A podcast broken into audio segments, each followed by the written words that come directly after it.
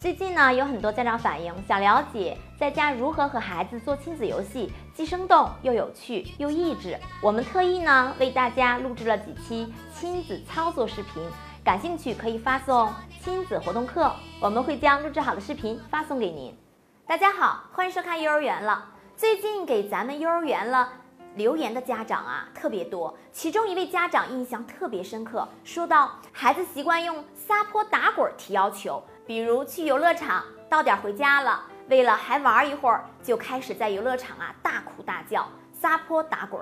家长怎么说都没有用，所有人都盯着我们一家看，没有办法，只能让孩子再玩。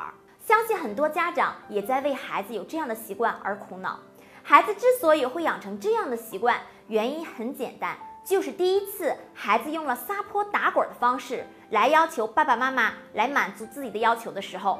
得到了认可，得到了满足，那么他以后也会用同样的方式，因为这种方式很容易实现自己的愿望。大部分家长啊，遇到孩子这种情况都是大吼大叫，可是孩子不仅没有改，反而变本加厉了。那家长如何引导孩子呢？这跟孩子建立规矩有很大的关系。家长给孩子立规矩的时候呢，一定要做到这三步。第一步，规矩定好，任何人都要遵守。既然是规矩定好了，所有人都要去认真执行，做到统一。比如孩子撒泼打滚，吵着要看电视，妈妈能忍住不让孩子看，爸爸忍不住不舍得，没用。再比如吃饭前孩子吵着要吃饼干，爸爸妈妈拒绝了孩子的要求，而老人呢心疼孩子，给孩子了一块儿，这不仅改不了孩子的毛病。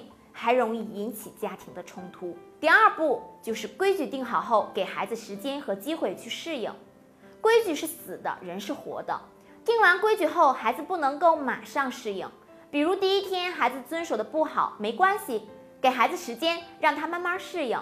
绝对不可以刚开始的时候对孩子进行惩罚，会让孩子产生心理压力。第三步就是规矩一定要明确，但可以有弹性。规矩要明确，但可以根据实际情况做出有弹性的改动。比如不能吃奶油蛋糕，但是小伙伴的生日聚会上是可以吃一块的。告诉孩子是因为好朋友过生日才可以吃的哦。和孩子说明白，平常日也不会缠着大人要的。好了，今天我们就说到这里，感谢您的点赞和转发，我们下次见，拜拜。